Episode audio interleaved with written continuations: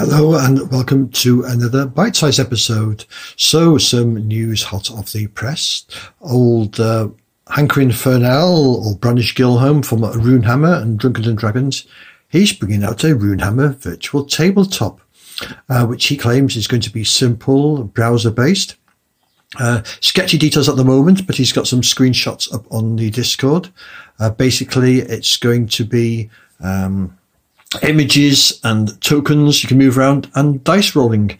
Uh, he says that it's got a simple token uh, user interface uh, that needs no instructions and is easy as hell to use. And you can upload images to the uh, virtual tabletop and stack the images. So you got like a stack of cards with stack of tabletops and move the tokens around and some dice icons um, and rolling just like a real table with no macros, no magic. You just pick which dice you're going to roll and the dice roll will be made for you.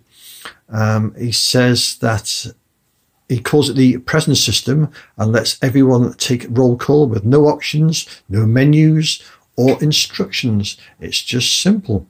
So, um, that's coming out later this month to his ultimate tier Patreons for them to try out in beta.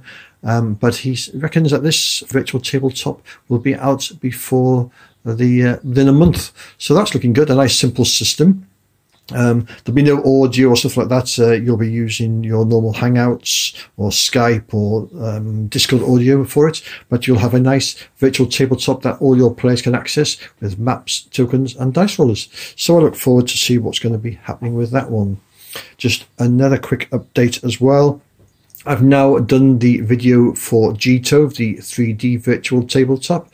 So if you want to uh, go and see my video walkthrough from that and how that works, uh, go and check out my YouTube channel and uh, see what you think of uh, Gtove, uh, uh, another alternative free tabletop. So there we go. Some news for you, and I'll see you all again on the flip side.